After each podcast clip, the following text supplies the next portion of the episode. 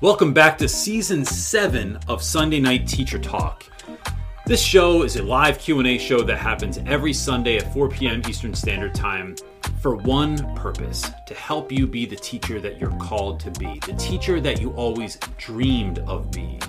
We recognize that Sundays can be the most stressful day of the week in the education world, so we gather as a community to prepare together for the upcoming week. Enjoy the show.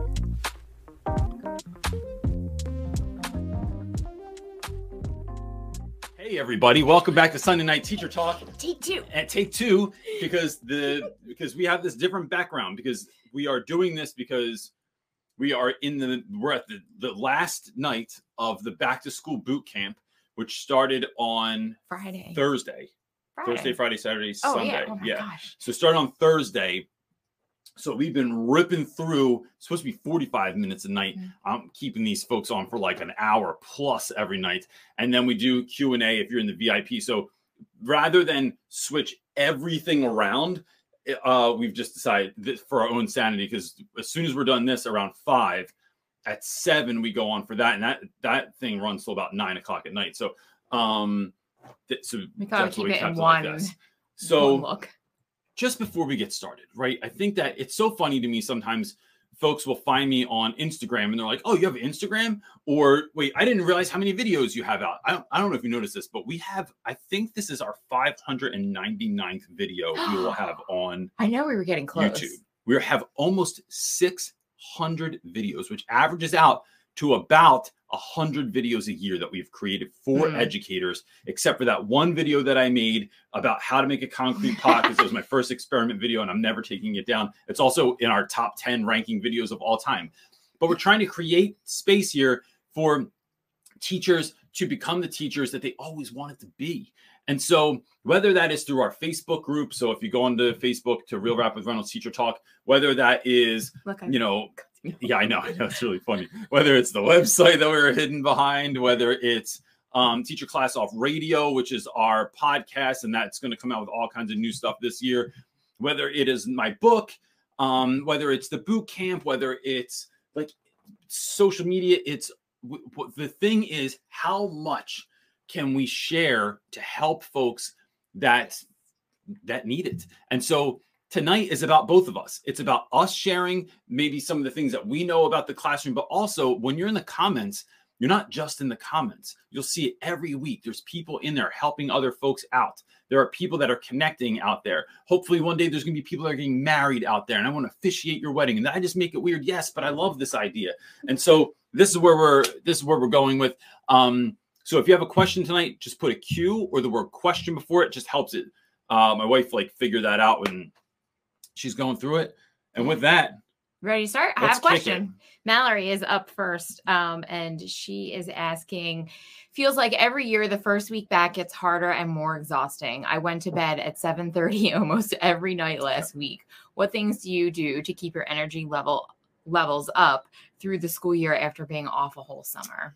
So I think one, I like to um, I like to manage my expectations, right? So part of it is um, look, yeah, look how horrible that looks.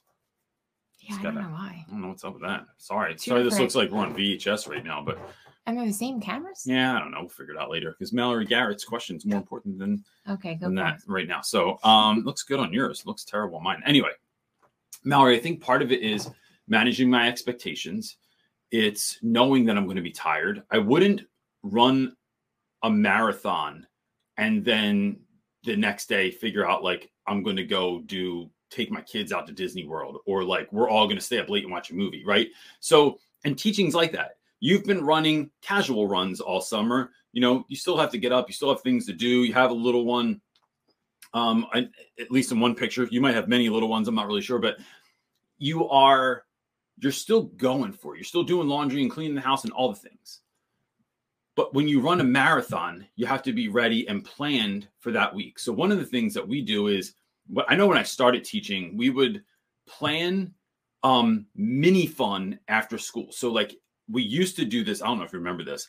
Every year after I got done teaching on my first day, we would go grab dinner at this place that made these chicken parmesan sandwiches. And chicken parmesan sandwiches from South Philly are all world. And they were like, they would put you into a food coma. So I knew that I was gonna fall asleep by by six o'clock, seven o'clock every night. And I just I planned for it. I came home at a regular time. I lived this exciting few days in school and then at night I would come home and have this dinner and have a plan and then I knew that that Saturday and Sunday I didn't want to do anything. So that was like in the beginning of the year was managing expectations and planning not for the worst but for reality. The other things that I do to kind of like keep my energy up during the year is I mean there's a lot to that and we're actually this is what part of what we're talking about in the boot camp tonight. Um but like a snippet of that is I'll tell you I'll tell you one that I don't talk about very often. Last year, I went and got um, a full blood work done, like more blood work than I've ever had done in my life. So if you go to like like a regular doctor and you have to get blood work done, they take like I don't know, what do they take? A vial of blood, something like Ah, that. maybe two, three. Yeah. four, What did we get done last year? 15. 15 Each of vials of, us. blood. I thought this man was low key a vampire. I wasn't really sure. So we got this full extensive workup done, found all these deficiencies. And then I was giving myself like vitamin B shots during the week. I was seriously deficient on vitamin D, which has a lot to do with your energy levels. And so just even going to the doctor and kind of getting a medical checkup and finding out like, are there places that I like my biomechanics are not where they're supposed to be, and then that wins.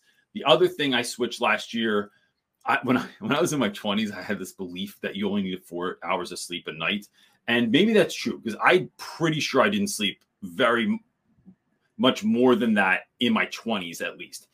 Now that I'm 46, I need a solid seven, seven and a half hours a night, sometimes eight, or I cannot function on all cylinders.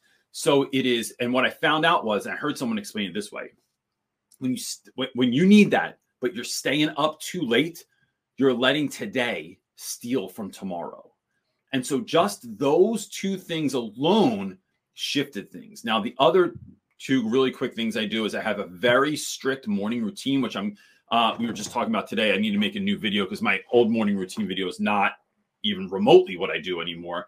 It's I have a very strict morning routine that's going to set me up for success during my day. And then I try to eat well at least three quarters of my day. Um, do I look? I'm from Philly. Like, do I eat a Tastykake at night or some ice cream or whatever else, other junk food? Yes, I do. But the beginning of the th- first three quarters of my day is like so- pretty solid, clean eating, especially when I'm teaching because I don't have there's no snacks around. I only keep healthy stuff in my classroom, and so those those few things have a drastic effect on my my mental health, my physical health, and my emotional health, and that's what helps me to like be on fire throughout the year when other people are just burning down around me. All right. Uh, Jennifer is up This next. is extremely uncomfortable. I got well, why don't you move my way? we are. This is a this is a curious new. We really need to do. Oh, I need to fix this. Yeah, I can help Um, you with that. We really need to do a video tour of like where this whole room that we're in because I think y'all would have no clue what it actually looks like. It is a like- shoebox. You get like this. Oh, it looks so different on camera. Like, it looks so spacious. yeah, it's it's it's a thing. No, It's if there was a thing. fire rate, no, we'd have a problem. Yeah. all of this would fall as we just push it all out of the way. There's no getting Next around question. Here we go. Okay. Uh, Jennifer is up next asking Is it okay to take uh, a less challenging teaching assignment this year? I am feeling slightly guilty because I am skilled in another subject. No. Yes. Here's the thing, Jennifer. Um, I think too many teachers sign up for too many things. And so be mindful of that. Don't sign up for more than your capacity. So even if you all are not in Jennifer's situation, you can remember that. I, I like to think of it like this. Wait, If there's this a second. is- there's a second Oh, part. please go ahead. Um, my bad. I just saw it. Uh, saying I don't know whether I need to rem- um was right. Same. That's the same. Uh, I don't know whether I need to remind them. They need someone in the other subject as well. It's my wheelhouse, and I'm good at the easier one too. We will see. Okay. So I mean, still, it's still my same Yeah, yeah. answer. Um, so I'm gonna say it like let me see. Let, let's see. Let's see if this metaphor, if this little example works. I'm not sure. I'm just I'm just making it up as I go along. Um, but I have random crap around me. So we uh let's say this is your day. This is everything that is that could be done, right? But this AirPod case is your capacity. So no matter where you move it, something's going to get. So if this side is your, let's say it's your family, all your stuff is on here, your family, your school, all that stuff. If you have your, this is a terrible idea. What, what, what I'm saying here is that your, you only have so much capacity. Now, if you want to teach five classes, great. And if it's easier classes, great that's going to give you more capacity in other areas. Maybe it's your family, your friends, yourself. Maybe it's helping other teachers that are struggling in their classes. Maybe it's helping students that are struggling in their classes. So just because the teaching assignment seems, as you said, easier, is going to allow you to have the capacity to do more things. When we run out, when we put when we pick up a sixth class, sometimes people have seven classes, your capacity is diminished in other areas. So for me, one of my things is um I want to I decided this several years ago because I found that like I didn't have as much energy. I was coming home and playing like tired dad games with my kids and I wanted to be able to give as much to my own children as I was giving to other people's children. And so when this became important to me when I realized that I was not giving equal amounts, I realized that I had to diminish my capacity at school and increase my capacity at home but there's only so much capacity. So that I couldn't stay at school till six and seven o'clock at night, come home and play tired dad games with my kids right before they went to bed. I wanted to start leaving at like school was done at let's say it was done at three. I was out by three thirty, coming home, getting home by closer to four, and having many hours together with my children. And so that is so by I, when you think that something's just easier and you're feeling guilty, don't because it's going to it's going to increase your capacity to give in other areas. Or even if it's even if it's just increasing your capacity to give to those classes and make those classes awesome then that's cool too. There is a thing that teachers do i'm not saying you're doing this but it's something for everyone to be mindful of. There is a, a is like a fetishizing if i can't even say that word right fetish people there's a fetish that teachers have where they love this idea of of like who's the most tired? My gosh i'm so tired. I am i've just been giving my i've been grading all the time. I'm giving my all these kids i've been staying late i've been staying till after the sun sets every night. I'm the last one out of the building every day. I'm the first one in the building every day. And that's dude if that's your jam and you're first in last out awesome but only if it makes you feel great if you don't feel great about that, then you're being led around by someone else. So I have been the first in the building, last out of the building person for many, many years. I've been the person that picked up the extra classes and did all the extra stuff, ran myself ragged. But I think that for me, that really should, that's like a, a first year teacher game. That's that is if you are an established teacher, you should not be running yourself ragged. You should get better at what you're doing um, and look, new teachers, sometimes you just you're gonna be tired, you're gonna feel like thin. Um, as Bilbo Baggins says, like butter scraped over too much bread. But it is um, but like as you get better at what you're doing, you should get better. Your first marathon should crush you, right? You should be tired at the end of it. But if you run many, many, many marathons, those are the folks that aren't crawling over the finish line. They're the folks that finish and they're like, oh man, like they can just still go to IHOP afterwards or wherever the heck you go after a marathon. So yeah, so don't feel guilty. like rock that thing. Let it be awesome. All right. Our next co- uh, question comes from Summer. She's asking Teaching in Texas is getting crazy stressful with new laws, and the heat is insane 112 today. Uh, my husband and I are thinking of moving to PA. Uh, how's teaching there and the cost of living? I, this is a great question. So, um, this is fascinating. Uh, I would say the cost of living here is insane. Um, but, but I'm in New Jersey. Philadelphia is very, very expensive. Uh, Pennsylvania, not not as bad, right? So, but you're gonna have to move like um there's really beautiful places like out in like York, PA. There's uh like Letter Classroom lives out there, and like where she lives is like bonkers beautiful. Um so there's like there, there's there's really great spots out there. But I will say that I feel like the the cost of living for food and things of that nature is much more expensive. Like her mom lives in New Mexico. Uh so don't say the town because uh, it's too small, but uh it's like eastern New Mexico, right on the Texas border, and it's her cost of living is mind-blowingly less than ours. So PA in comparison to New Jersey is lower. New Jersey is incredibly high.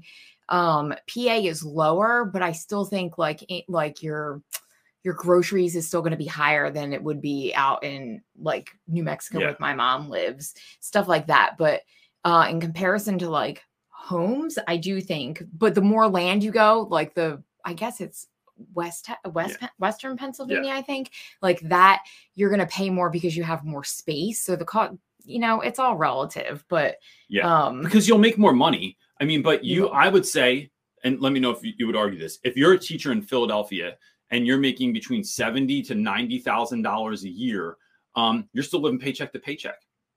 If you're single income, you are still living paycheck to paycheck in in that and so which seems crazy it but... seems wild like when i i remember one time i told folks that my first year teaching in camden new jersey i made $31000 a year and i got an email from someone from oklahoma was that like dude i would i wish i made that much money. That would be incredible. And so it's just it's it's relative to kind of where you are but um but i did see she said like they were looking for somewhere that had four seasons. You'll get four seasons uh in pennsylvania yeah, it's greener. There's like all kinds of upticks i don't right? know if you get i don't know. Do you get snow like i feel like snow is something snow that's anymore. been dwindling even yeah, here even though we anymore. get four seasons i don't know if it's global warming or what it yeah. is, but that that one's dwindling but you'll at least get fall and spring I just realized I was looking at the wrong camera. I'm sorry. So everyone's gonna be like, "Why is Reynolds? Who's he looking at over there? He's talking to his kids. Like, what's going on?" Go ahead. Uh, okay, our next question comes from Jocko asking, "I'm an introvert, meaning I get energy from being alone. My energy gets depleted when I'm around people. Needless to say, after after a school day, I'm exhausted. I love my job, but any tips?" Yeah, so that's a great question. First of all, why why does Jocko have like the most handsome profile picture you've ever seen. I know, right? right? So anyway, I just noticed it. But, uh, so I would say, man, that it's it's knowing who you are and then knowing what you need. So here's one of the things. This is another thing we're doing at the boot camp tonight. So I don't want to let all the cats out of the bag for the boot camp folks, but like because I really am excited to talk about this stuff at length. But in my life, I have a value system, and in that value system, there are seven to eight things. I think off top of my head, it is um, for me, it's God, then it's me, then it's my family, wife, then kids. Um, then it's gosh, what the heck was it? Uh, but it's my my health, right? So like mental, physical, and emotional health. Then it's my work, and then on and on and on and on. So when I did this, when I this is a mentor walking me through this this practice. When I did this, I had to then say like, well, if God is my number one thing, what am I doing in my life that supports that ideal? What am I doing in my life to support the idea that my wife and my family come first? Um, and the reason, you know, my wife is first over my kids is my wife does not benefit from an overflow of love that I have for my kids. It just doesn't happen. But my kids absolutely benefit from an overflow of love that I have for my wife. So when we're when we're on the same page, when we're vibing, then my kids just live a better existence. But if we are not getting along, my kids live a less than ideal existence. And so that is super important to me. So then what does me being important look like in my week, in my day, in my year? What is my wife and I's relationship? What are things that we do to keep this relationship healthy? And so if you are someone that it, like so if you're introverted if you need energy from being alone it's literally becoming a master of your calendar writing down the things that fill you up that invigorate you and then putting them on the calendar. Don't just get to them when you can get to them but it's i need to leave school by this time every day. I need to go to bed by this time every night. I need to have what are the things that you're doing when you're alone that fill you back up? Right? Not just things that help you to rest, although that's important because look, sometimes, you know, a drink uh, with a friend or um, just laying on the couch and watching Netflix, that helps. But like, what are things that are going to reinvigorate you, right? That aren't, we're not just trying to keep the flames going with what's in fire already. Like, what's pouring gasoline on that? Um, so, thinking about that for you, that brings you like that brings you joy. So, for me, some of those things are um, that keep that make me uh, keep me balanced. Right, I'm wildly extroverted. Is making sure that I go out with friends on Fridays. It's going out with my wife every Friday night and we go out to somewhere social that we can hang out with people.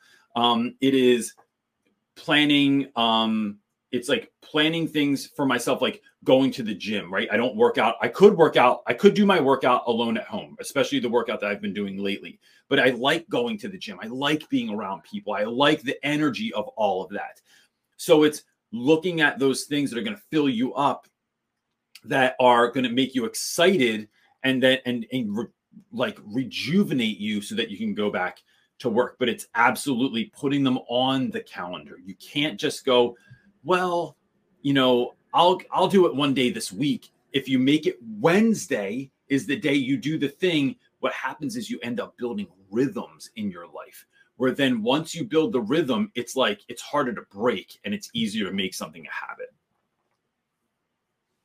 Yes, absolutely. Thanks. Um, sorry for my Thanks delayed being response.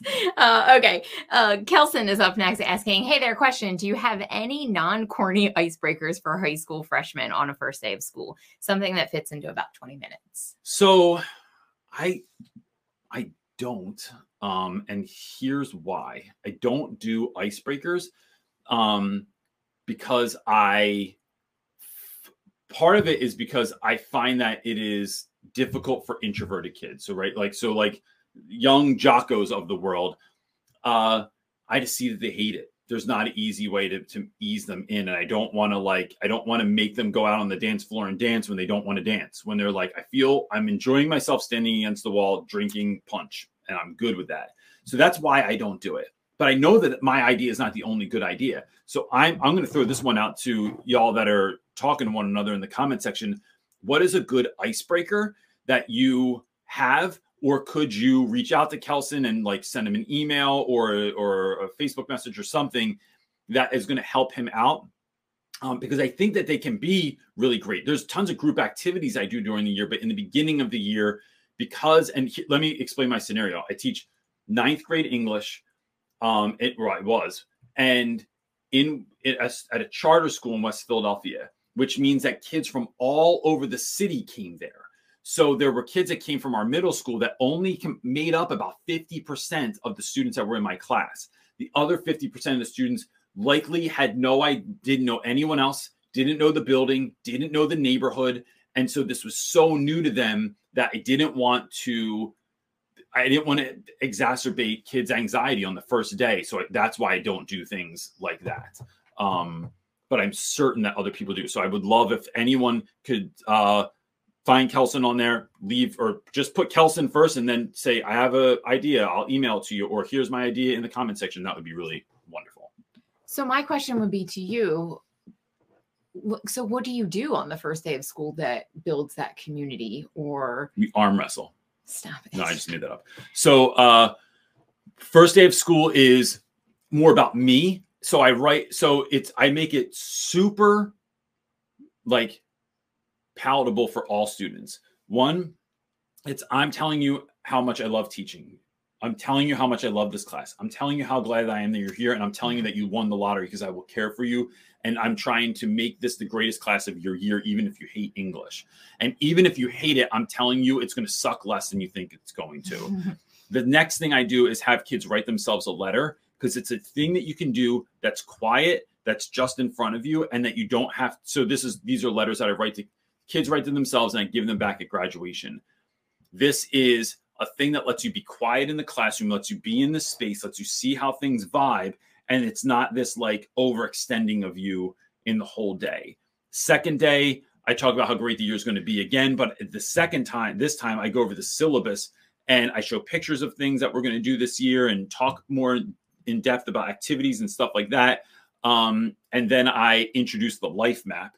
I was going to say, isn't that that's the life odyssey? The life odyssey, yeah, the life odyssey. So then I give my life odyssey that day if we have enough time. Then the third day we start working on life odysseys. That's going to be the first thing that kids present in class and share, and then that's a jump off point. And I think that that is what is the key. That's the key in your classroom that builds community, right? Because you get to learn so much about each other, uh, like in a fast tracked, an insane of amount of stuff in a very short. So I think you skip icebreakers because you do that project, which still Yes. kind of gives It's the a- same. It still breaks the ice Yeah. and helps kids connect. Because so what if you don't know, um, and this is going to be a free resource that's coming out soon. Um, and if you were in our boot camp, it was uh it was absolutely a part of, of what we were doing. The life odyssey is 10 moments between birth and now that made you into the human being that you are today. Right. So kids uh, create a very simple Google slide. I create my own, I share it with them, and then kids present. And you will know more about your students than anybody else in the building, hands down. But it- it- Someone could have taught those kids four times already. You're going to know more about them if, if you do this. Yeah. Maybe maybe that's a little over exaggeration, but don't let the truth get in the way of a good story. That's not true. You really, I think that's an awesome activity. Um, okay. Key's teacher is asking, how do you handle sharing slash not sharing your personal life with your students, with the students? I teach high school and they ask a lot of personal questions. Uh, I decide what's what's relevant. So I I do share a lot, um, but in what I share, what I want kids to do is be seen a lot of times, and so I share struggles because you know if if you don't share anything, kids just think that like you live at school and like for fun you grade and like you know if you're a music teacher I- i'm assuming you just play piano all the time. That's all you do. You don't really leave the house or go anywhere. You don't have any friends. Never had your heart broken. You're not married. You don't have kids. You don't have any hobbies. You don't go to target. Like it's but i find when i share with my students things that i do it makes me more of a real person. And so my kids and part of this is the life odyssey right? So I, in the life odyssey i tell the students like you know um the first thing i tell them is that i was born when i was born and what my birthday is and they think that's like the the oldest thing. I had a kid uh, a couple years ago. I was born in 1976 and this kid goes wait a minute. Isn't that when the declaration of independence was written? No no you just failed for the year by the way. It's not when the declaration that was 200 years before. I was born on the bicentennial 200th birthday of our great country.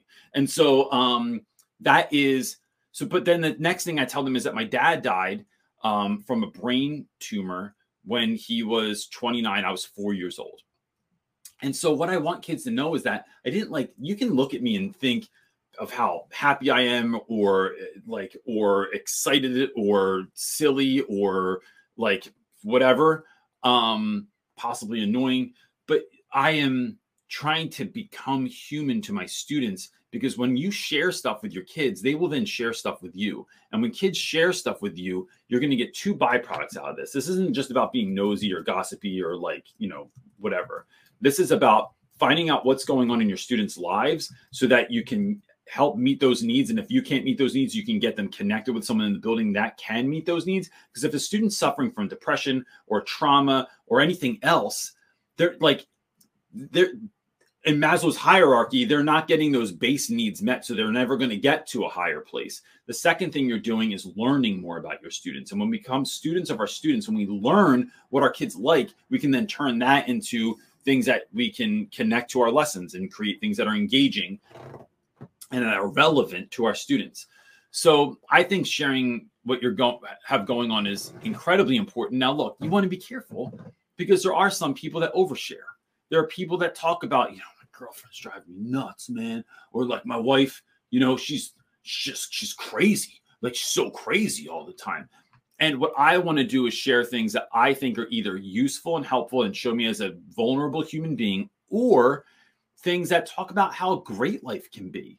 Like I want my students to have great lives, not just great jobs and great test scores. I want you to live a life that you that you like that you imagine it could be. And I feel like I should be an example of that, right?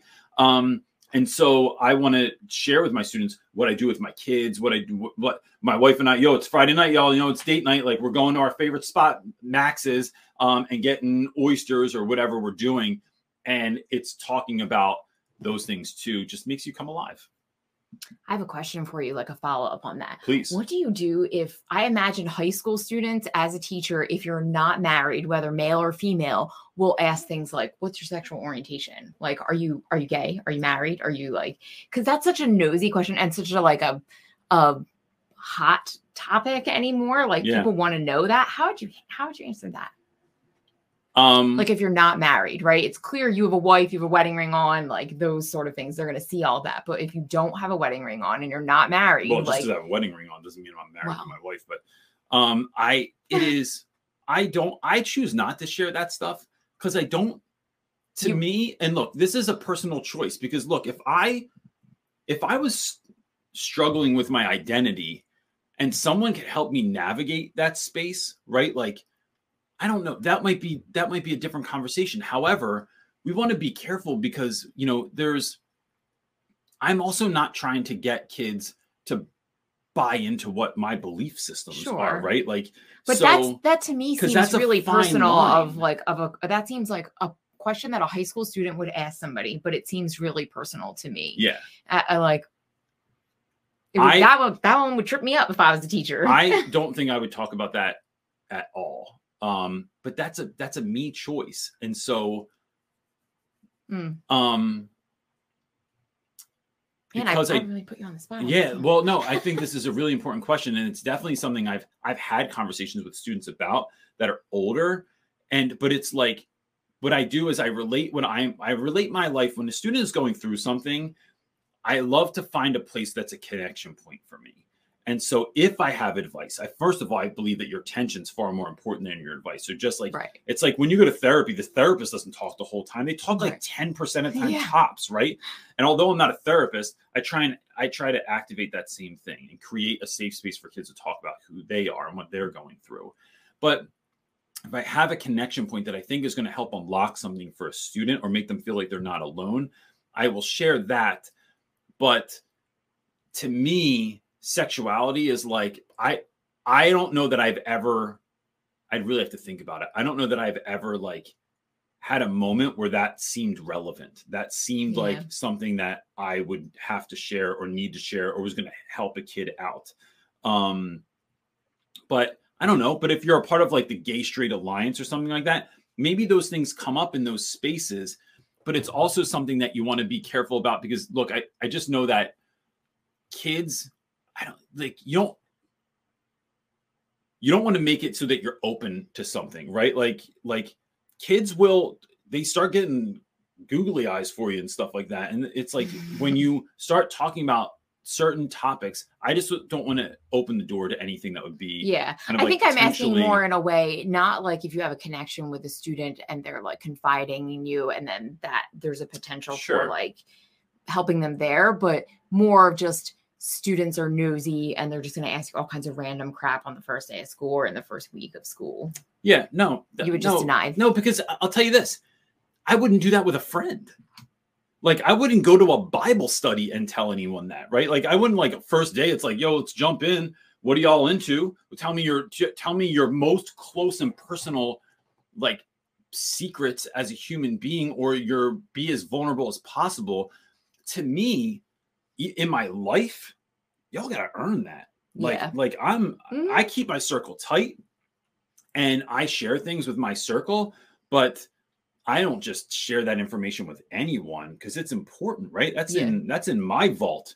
And so just not every, no one gets the key to my vault and, unless I give it to you. Yeah. And I want to be careful who I share that with. And so with regards to that, that's kind of how I'm Okay. thinking about that. Just ask him. That's a way big conversation right there. I know. Sorry. I really, No, did, I jumped in on that I hope, one. it, I hope that helps somebody. Um, okay. Robert uh, is asking, Hey, Reynolds, have you discovered any new cool apps for teachers to use? So um, this is another tricky one for me, Robert, because I am at such a I've only ever taught at like such analog schools that it you know it, until I didn't have a smart board ever first of all, I didn't even have a projector back in the day. I used to put my slides on giant pieces of like poster board paper with fat crayon, and that's how I would have slides. then um, I got a projector. Then I never had a smart board until I got my own. Like, until I did a brand deal with Samsung, and then I got a smart board to bring in my classroom. So um, I think it was the first one I had. No, it So- wasn't. You had a Promethean board Oh, like the year before, or maybe two years before, but with no training, so nobody knew how to use Yeah. them in Oh the yeah. school, The school. and nobody used them, even Yeah. though they had a bunch. the of school them. did the uh they made the purchase for promethean boards i that's a whole nother story of how i kind of snuck one into my classroom but um they didn't that's- want to they didn't want to spring for the training so no one knew how to use a promethean board and there weren't any videos online so we were all kind of screwed so anyway um so i have been so analog and my classes until like my last year i think it was my last year in as an educator in the classroom we were not one to one so it was like and you know when you get the when when you teach in like uh in like tricky school when, look i'm going to tell you like this when you teach in a lot of times title one schools um they have like one cart for the computers and when you get them to come to your room they're missing like half the keys and stuff like that or they're not charged or whatever so it's not even worth getting it. So um it's like so i just have stayed away from that stuff. But uh i this is another question i'm going to throw to the audience or to the community here in the chat. What are y'all using? Like what's a great new app that not everyone's onto because we all know that when something gets too popular everybody starts using it. And it went from like kahoot was like the jam and everyone loved it to and kids were all excited when you did it. And now they're like another kahoot? Come on reynolds. Like why are we doing this? So i'm curious what people are using now. I used a lot of stuff during uh during covid because i had to because it was the only way to kind of do it. Because i was teaching virtually but um yeah i'm curious what people are saying Mm, uh, Padlet, Gim, Gim yeah padlet yep Gimkit, gimkit um, quizzes with new enhancements, Yeah. Quizlet, uh, which you know some of those. I do, and those. vocabulary, all Yeah. that stuff. But it's those are ones. Even some of those, I'd say this, Robert. Um, I try and find new ways to to use them. So when we do Kahoot, I try and find new ways to use Kahoot. Like I don't use Kahoot music. I think it's the worst music in the world. So instead, I like play my own music behind Kahoot. Um, and I just do a lot, but a bunch of similar. Somebody said Uh, Blooket, Magic School Nearpod. AI. Yep, What's Magic School AI? uh, sounds awesome. yeah, it sounds fun. I don't even know anything about that one. we need to find that one out. So cool. So just keep putting them in there, Robert. You can grab all those, and then there you have it, buddy. All right. Uh, Travis is up next asking I'm a few years out of college and still haven't found a teaching job, high school social studies in, in Illinois. Uh, I've been working as a para. I'm happy to be working in education, but would like to teach. That's a great question. So, Travis, I think, you know, unfortunately, social studies and English teachers were a dime a dozen, right? There's a million folks that have that. I would say having your foot in the door as a para is really incredibly important, especially if that's a school you could see yourself being at. I think Steve Martin had it right. Steve Martin, the comedian, um, someone asked him like, "What? What's your secret? Like, what? What can someone do if they want to be discovered in comedy?" And his answer was, "Be so good that they can't ignore you." And so, if I am a para and I'm in a school, I am trying to connect with all the people that I can.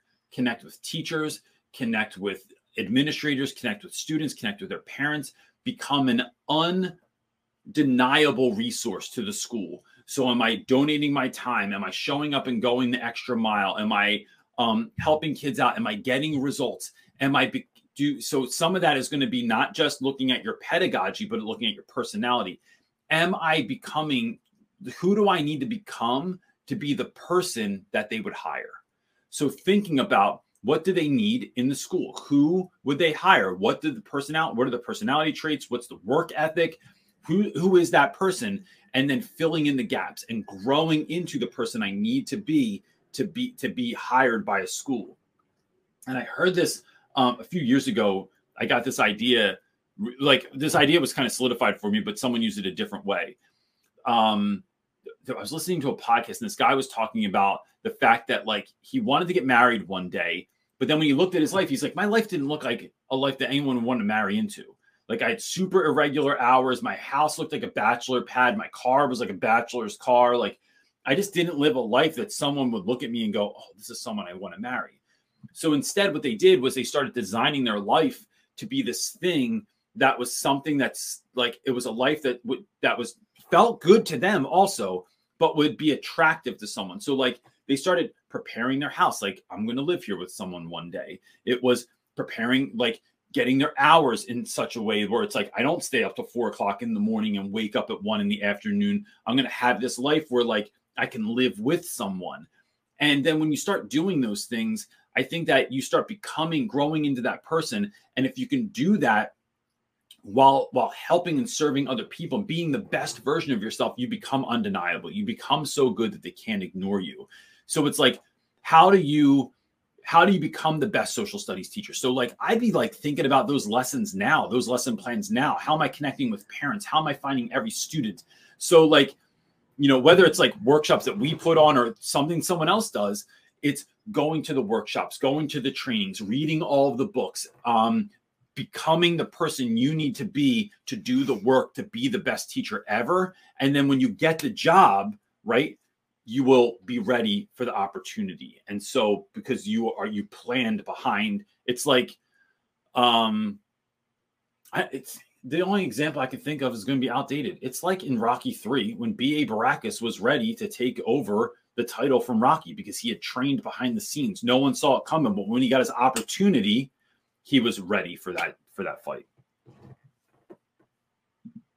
All right. There um, are several people that were like, "Is he talking about Creed?" No, talk about the predecessor. I started uh, watching Creed three on the airplane the other night too. Man, who I got to finish that that jam. You know me. I don't like what movie is that? Yeah. I don't pay attention. All right, uh, Miss Gonzalez. Miss Gonzalez is up asking, uh, oh, hello. We had PD this week specific to fine arts. It was about meditation and how to make your body work for you, posture, breathing, etc. I thought it was a good PD. Um, and I think things in it were beneficial and necessary for students. However, I don't really know if I if uh, how I would fit it in due to time, but also I don't really feel qualified to teach those things. Any suggestions? I would do it. So I and look, this is like let's just I'll break it down for you. Um, there are things every year that sound great in theory, but in practice, where am I fitting this in? Right, Gonzalez, I've seen your classroom right? And although it's a great classroom, you you and I have talked about like the logistics of actually getting around. You have 31 to 32 kids learning art, and not all of them even want to learn art. What if you start introducing yoga and breathing practices and all that stuff, and they don't want to learn that either? Now I can't even get to the art part because I lost you because we were doing yoga first, and now I can't even get to that. So I think that sometimes these professional developments come up and they are really great idea in the ideal situation. But I would use those practices more for myself if you felt like they worked for you. And then when students are going through something, I'd have them in my pocket and ready to share it. So, like my friend Dr. Keisha, I did a uh, I did a video with her a little while ago um, where we were talking about like things like secondary trauma, and she walked everyone through this breathing practice that if you go and watch that video, it is worth just watching that section. It will it will transform you. Because one of the things she talked about is why is it important to have breathing practices when you are going through when something horrible happens, when you're overexcited, when you're overextended, when you're in the middle of a horrible day of school. What is a very simple breathing practice that's going to bring you back? And she talks about this idea because she says when you are in that level of, and I forget what she called it, when you're in that level of like your your brain is in this place where it's kind of frazzled and you're like ah you cannot make rational decisions. Your brain won't let you. So we try to do that but then we make mistakes. We make we we we do things that we shouldn't have done. And so by just simply learning how to control your breathing you can bring yourself back to a state where now you can make a rational decision. And so I think those things are important, but I think they should be tools in the toolkit and not something that we're doing every single day in class with students or even every week with students, unless it's needed, right? Like unless you have a moment where you're you're like, you know what, y'all, we need to like we need to do a breathing exercise right now because we're a little too hyped. So here's what we're gonna do. and we shift the lights and we shift the music and we shift the breathing and then we can enter into the next thing that we're to do i think that's a that's wonderful but sometimes it's like you know uh i don't know. It's like when we find out something that's great for you to do just because exercise is good for you to do doesn't mean you should do it every single day right? It's just like it's finding a place for that in your class's rhythm to introduce that and that that's how i would do that yeah, I was gonna say, like, you need one more. Like, that's not what you were hired to do. You were hired to teach art. like, yeah. teach art, and then if you need those, like, yeah, it's like in your back pocket. Especially if the school box. can't walk you through how to do that. So it's like when schools or go, they're not creating the time for you to do that. To yeah. just put another. And that was my question plate last year, right? Crazy. When they would say, "We need you to do this," and then you're going to do this, and then you're going to do this, and so many things were piled. Like, and I remember asking at professional development, "Could you please?" Show us a like i'm not even denying that we could do this right? I'm entering into this with curiosity like most things. I'm curious could someone show us a schedule where you are realistically getting all of these items done? Because i'm having a little bit of a hard time envisioning during school business hours contracted hours mm-hmm. when i'm getting this done. Don't bank. Admin should not bank that i'm working on non-contracted yeah. hours. I can do that if i want to but you shouldn't bank right on that. So in those seven and a half hours I'm required to be here, how am I getting all of these things finished? I, and I, if they can't do it, then we need to reassess. Yeah. Because, like I said before, there's only so much capacity. And when yes. we try and squish more in, even if it's more greatness, y'all know, like if you ever been to Disney World, we learned we've taken our kids to Disney once, right? We went for like five days or something like that. And we realized the next time that we go, you have to build a break day in there, at least one. And if you're driving down, you should drive down break day, then Roxham Parks, break day, then Roxham Parks, mm-hmm. because you need rest in there. Otherwise, you're squishing in so much fun that you're not having fun anymore. Yeah. It's like you're, you're why am I arguing with you in the middle of the Magic Kingdom? Because it's one o'clock in the morning and we stayed at the late night and we're, we all look like zombies and we're like, shut up, just get on the ride. Get on the ride, we're having fun. That did not happen. We actually had a really great night when we did the late night. We did. But, but we but, slept in early and we're at the gate. Slept in late, came yeah. back to the place, took naps. It's important yeah. to build that in. Too much of anything is just like. But I do want to say, good for your school for having a PD that like you, the teachers themselves, can learn some tactics and tools. Yes, so I think that's great. Amen. Um, okay, John Fox is asking, Rocket. have you known teachers who switched careers by pursuing a new master's degree while also working full time? How to make this work, or would you not recommend this approach? Uh, you know, John, I think it depends on I, I have. I've known people that have done that. Um, and even myself, like I, I never went back for my master's because I started teaching late and then I had kids and then I started a business. And working and having a business and having children is very demanding. I think it can be done. I think you have to become a master of your calendar, one, and you have to know what your own limits and capacity are. So I know for me that I have a very rhythmic life that allows me to get most things done. I also know that there are times when I have to sprint, when I get less sleep, when I have more work, when I have no days off, when I don't get to take like a Sabbath, when I like this week, I didn't have date night because I was doing the boot camp. But I know that in advance and I know what my limits are. I know that feeling that comes to me when my body starts feeling a certain way and I'm like, all right, I know I need to rest. Part of with the exception of getting I did get COVID. With the exception of COVID, before other than that, I have not been sick in like 14 years. I think 13 years, not sick. Before that, there was a good decade before I was sick. Because, and I accredit that mostly to when I start feeling that coming, I take steps to, to I get a lot of sleep. When I start feeling myself like not feeling 100%, I get a lot of sleep.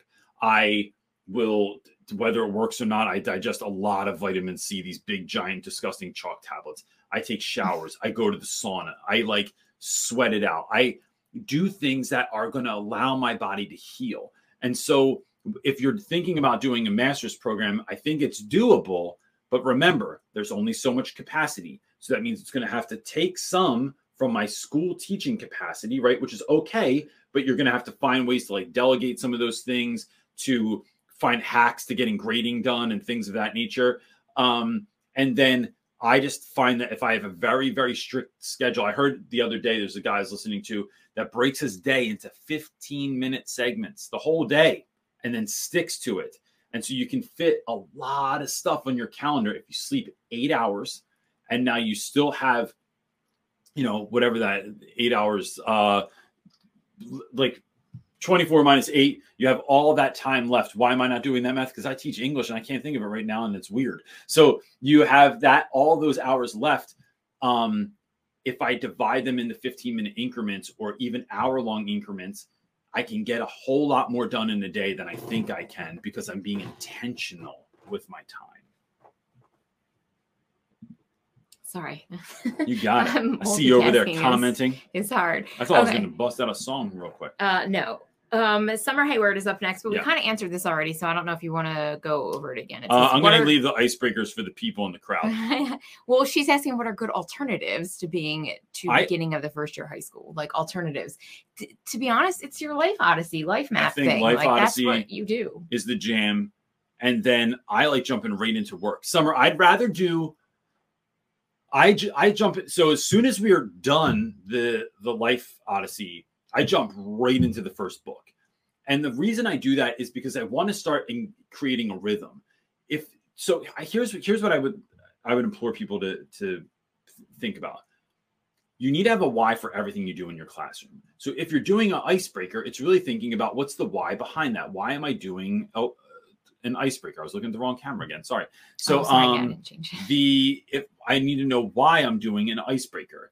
And so I'm creating an icebreaker so that students get to know one another, so they feel more familiar with themselves and with me, so that we can introduce fun into the classroom. I'm trying to do that in all of my lessons anyway. So if that's my goal, then um, I try to do that in my lessons right from the jump. So like by the second week of school, we are full tilt into the middle of an actual lesson.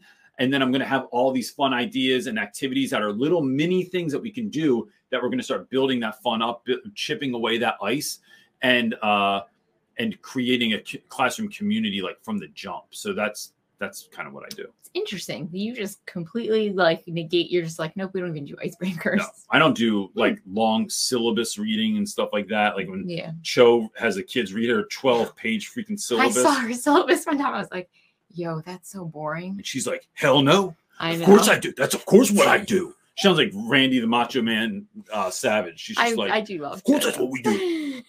Not uh, playing. okay. Um, I Cho. really hope I don't botch your name.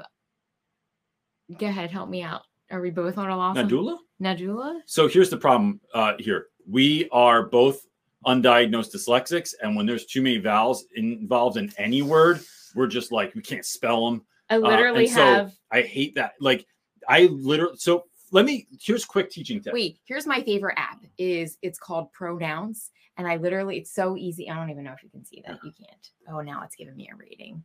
Um, you just it's so Not simple. pronouns. Pronounce. There you, you go. You can see literally just put in any word, name, whatever, and then it'll help you pronounce it. It I use a- it so often. Robert Batch. That is a educational app that I would use. yes. Um, because I, and really quick, I, I want to answer this question, but I just think it's so important. Not learning a student's real name. So, um, our what the woman that's helping with us with our social media right now, her name looks like Gabrielle, but it's really Gabrielle. And she was talking about when she was growing up, we were asking her about it, and she said it just hurt every time. Like teachers should know her name by now. She had a boyfriend once that said her name wrong all the time, called her Gabrielle.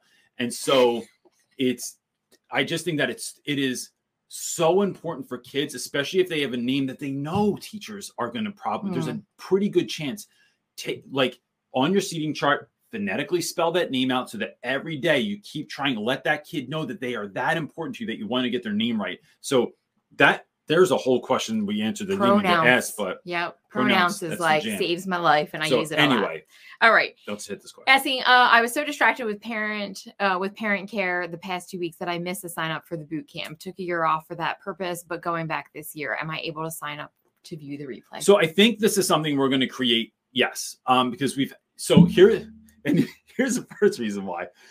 When we put out the boot camp, when I put out the trailer video on YouTube for the boot camp. So for those of you that don't know, we just tonight's the last night we did a back to school boot camp where we talked about um, went super in depth on things like classroom management student engagement was another night building relationships and tonight it is um self-care. tonight's self-care uh delegating and boundaries right? And who man that's going to be it's going to be i'm i am excited about what we're talking about tonight. So but it, it, it put down july and someone's comment was that he goes i think his comment was literally uh bro i love bro i love you and i know you're doing the lord's work but it's july and so, but the thing is, he's on the East Coast. Yeah, if you're in the Southwest or down south, like I have buddies that are already in school. In Philly, we don't go back to school after Labor Day. So I get it, but it was we were trying to get people on the front end to make sure that they were prepared. So yes, um, this week I have to I have to get the videos ready and find a way that I'm going to be able to deliver them. It's always figuring out the tech. It's I'm figuring telling out the tech. you. It's but tech, by the tech, end tech. of this week, by Sunday night teacher talk next week, I want to be able to have that stuff ready. If you need it before then, please hit me up. If anyone's interested in that, hit me up. And that all that's going to do is motivate me to focus on that even more to make sure that I can get it to you. Yeah. And even if school already started, even if you're a week or two in, this is something that I I've created that is still going to to bless you. We also have to come up with a price point because VIP folks had like group mentoring, they had live Q and A every night and stuff like that. Um, so when we We're do this next package, it's going to be the videos. I also have a bonus video in there, and it's going to be resources for that for a different price point. All right. Uh, Ashley is up next asking I saw your video about how you teach vocabulary. I also teach ninth grade lit. How do you teach vocabulary that you find in a text versus literary items? So, um, I can give you. Man, this is a big question. Uh, we could probably do a whole workshop on this. I'll do a, a couple brief examples. So, when I'm doing vocabulary, I am there's if I'm working on vocabulary that's in a book, right? So for me, it's literature. So if I'm reading Lord of the Flies, I'm reading Shakespeare, we're reading whatever it is. I am pulling words from that text. I used to do SAT words, but I found that it was so much more difficult because it didn't show up in the text. And so they were just like these words that kids were learning. And so I I think that's still a good idea, but that's just what I chose not to do. I do five words a week and then they build. Then the next week you get five more. The reason for that is I want to go really heavy, deep, and real on five words because I don't want kids to remember words for a week and then the next week it's just like they just their brain just pooped them out. I want them to hold on to those things and really learn them and hold and see them during the year and use them during the year and have them show up in journal entries and things like that. So we go super deep.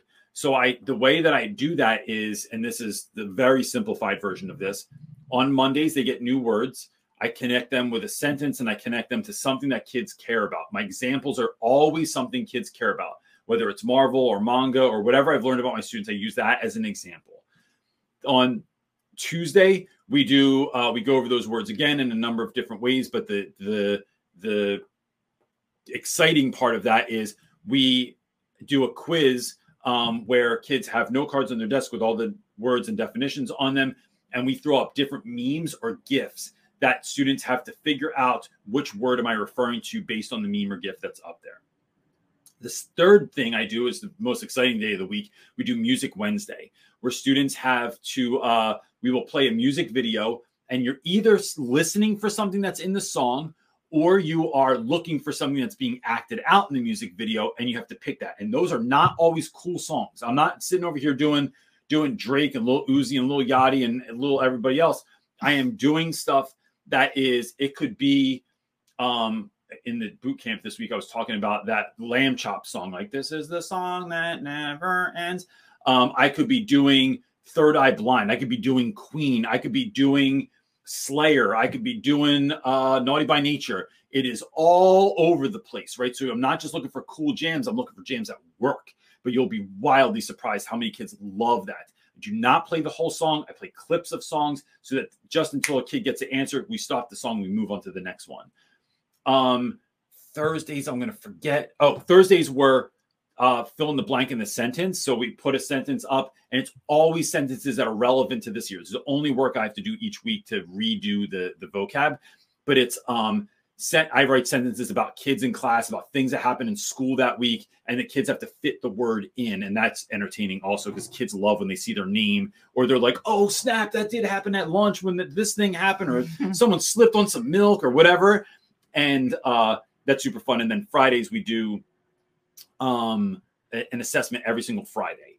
That, uh, and I could go, gosh, I'm really holding back a thousand extra things I do there when I'm doing something that's in a book. So if I'm going over simile, metaphor, imagery, I try to create small learning experiences that are really going to bring help students understand what something is. So simile and metaphor, I call on music. I connect music that students like, or I connect music that students would know to simile and metaphor. When I do things like, um, gosh, like a soliloquy, I show clips from a movie where someone does a soliloquy. When I do a side for Shakespeare, I show kids clips from either Malcolm in the Middle or Saved by the Bell, right? So I'm constantly bringing in pop culture to show not just how Shakespeare did it, but how Shakespeare like like was the example for all these other shows. So Bernie Mac has a soliloquy at the end of, at the beginning of every Bernie Mac show, and so it's bringing in things like that that kind of are going to make it come alive, but make it fun. Studies have been shown that if we can make things funny or fun for students, it helps them to remember them more. So if I'm doing an mm. aside and I can connect it to um, not Daredevil to Deadpool, kids are like, "Oh snap! Oh, I know what that is. It's the Deadpool thing." And then I that's one of the ways that we connect to those things. All right, we're going to do two more questions. Cool. Um, Silvio is asking first year teacher here and was wondering how you incorporate technology into a seventh, eighth grade ELA class in college, university, English lit major. We didn't do anything with tech. So I think, Silvio, this is a great question. One of the ways that I would in I I think tech is often used wrong by teachers.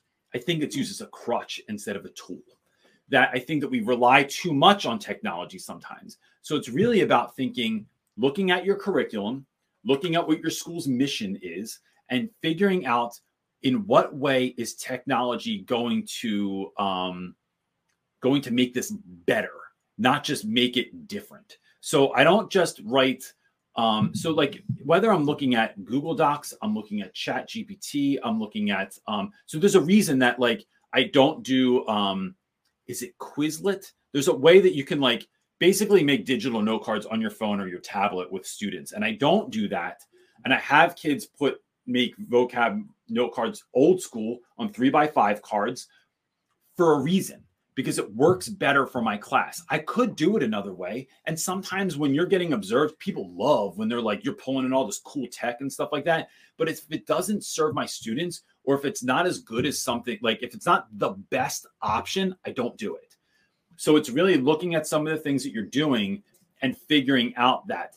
Also, I think there is a misnomer that students are really good because they grew up with the internet. Mm. Our students are technologically advanced. And I'll tell you this what our students are advanced at is swiping and tapping. They're not necessarily good at, like, students don't know how to make a Google Doc. Students don't know how to make Google Slides. Students, if you do know how to make a slide, they don't know how to change things or or you ever see a kid that does a Google slide and instead of their when their picture's small when they bring it in, instead of pulling it from the corner, which makes it proportionately larger, they stretch it and all of a sudden it's like, what, where the hell is this picture from? Like, why does this look frog stretched out like like like they were made of Play-Doh? We just pulled them apart. Um, I think that that is is difficult too. So when we are introducing technology, it's doing so without expectation that our students know. So if you want to use technology, it's also building in the time and the space and for students to grasp what we're doing because I think one of the other things that teachers make the mistake of is assuming kids like something, they know something, they're capable of something, and we have to go into the expectation that those those abilities might be significantly lower. So I have to walk kids through. So we do a lot of Google Slide things over the year because because it's easier because they don't get lost because it saves automatically because it's easy to use because you're going to be able to use it again and again and again and again in your life. I make Google Slides all the time for stuff. And so it is a life skill that I know my students need. So then I take the time to go through a dozen things that are going to make it easier for them to do that. And so just some of the stuff to kind of keep in mind as, as you're doing that. And look, Silvio, let's let me just say this real quick because you're first year teacher. What we're talking about on here is going to give you a hundred different ideas, right? And it can become very, very overwhelming. Look for a thing this year. Maybe look for two bits of technology that you can introduce. Because what you want to do is is again looking at your capacities, something we keep going back to today, and re, and because you'd rather go into. I'm going to tell you this. Uh, there's a quote that I love that says, "A prepared man is better than a prepared sermon." And so, if you and I'd say a prepared teacher is better than a prepared lesson. I'd rather go into school on a 10 and have a lesson plan that's a six than have vice versa, right? You got the best song in the world, but if your voice isn't ready, that song sucks. So it's really keep the bar fairly low for yourself this year so you can do great at the things that you're doing and then build on that over time instead of signing yourself up or or taking on we're going to do seven different bits of technology this year set, like we're going to do all this crazy stuff. It's like bring it down so that you can just do great at the stuff you're doing and over time you're going to build that up. And even over the year like the, what you're you'll be capable of stuff in may that you were never capable of in september got one more Yes, one more. Do it. Uh, Mr. Bolin is Awesome. asking, can you plug your mentorship more? Why should people do it when the podcast does an excellent job? That's a great idea. So uh, I don't talk about this very often, but we do one-on-one mentoring. Um, this year, we're still figuring out the logistics, and we have a lot of things we're cleaning up now. We're going to start doing group mentoring. We're going to ex- we're going to we're going to make that an experiment first. It's going to be like a beta group of a handful of people um, that won't be as expensive as one-to-one mentoring. So you can go on our website at realrapwithreynolds.com and sign up for mentoring. But I find this it is we have almost 600 videos on YouTube that are free. Sunday Night Teacher Talk, free. The podcast, free, which is just Sunday Night Teacher Talk in podcast form because I don't want people to have to use their Wi Fi if they don't need to. Um, More to There- come on that, though. yes, there are. There's a book that you can get for like I think it's 17.95 right now on Amazon. Our book, Teach Your Class Off. There's all kinds of free stuff. What mentoring allows you to do is it's not just it's not just information it's ease of use and so what that what this does is you can come in and i had i forget that gentleman's name that i had as a mentor um, who had a list of questions that were very specific to his class and we were able to knock out in i think he had four sessions with me we knocked out a mind-blowing amount of stuff where it was because now it's one to one now you're not looking through 600 videos which is a lot. You're not looking through the book. You're not listening to all that we have 233 episodes. That's 233 hours of podcast material. What mentoring does for you is it helps you to get that one-on-one so that you can get things done faster. Malcolm gladwell says that you need 10,000 hours to become uh, a master at anything and i think the way that you speed that up is by mentoring and and i've seen this in my own life. I could read a whole bunch of self-help books or i could go to therapy. I could take a whole bunch of masterminds or go back to school for my mba or i could just get a one-on-one mentoring for business which is something that i've done before. I could take masterminds. I could take classes. That it just makes the learning curve so much it makes you learn so much faster it takes the time down and gets you the answers you need so that it's immediately applicable the next day but again it's something that i don't talk about very often um, and I don't know why. I think it's just like when folks find it when they need it, they get it. But um, yeah, mentoring is awesome. I love doing. It. You get one to one phone call with me, uh, and we talk about anything that is you need in your class to make you teach your class off. Yeah, it's specific to to the person in front Right. of you. So thanks That's for the awesome. question. That's great. So look, gang, um, all that stuff exists. I just went through all of it. I don't even have to plug or let you on know on to anything. Um, keep your eye out for the back to school boot camp um, replay that will hopefully come out this week, and we'll push that. Please shoot us an email, a DM, or a message if you think that that's something that would be of use to you. Um, anything else, love? I don't think so. Not right now. Cool. We, uh, we have there was a lot coming up. There is a we'll, lot. We'll talk about it soon. Um, and with that coded messaging, we'll see you next week, gang. Peace. Oh, it didn't work. Oh, hi. Again, do it again. Ready? What do I have to do? Peace.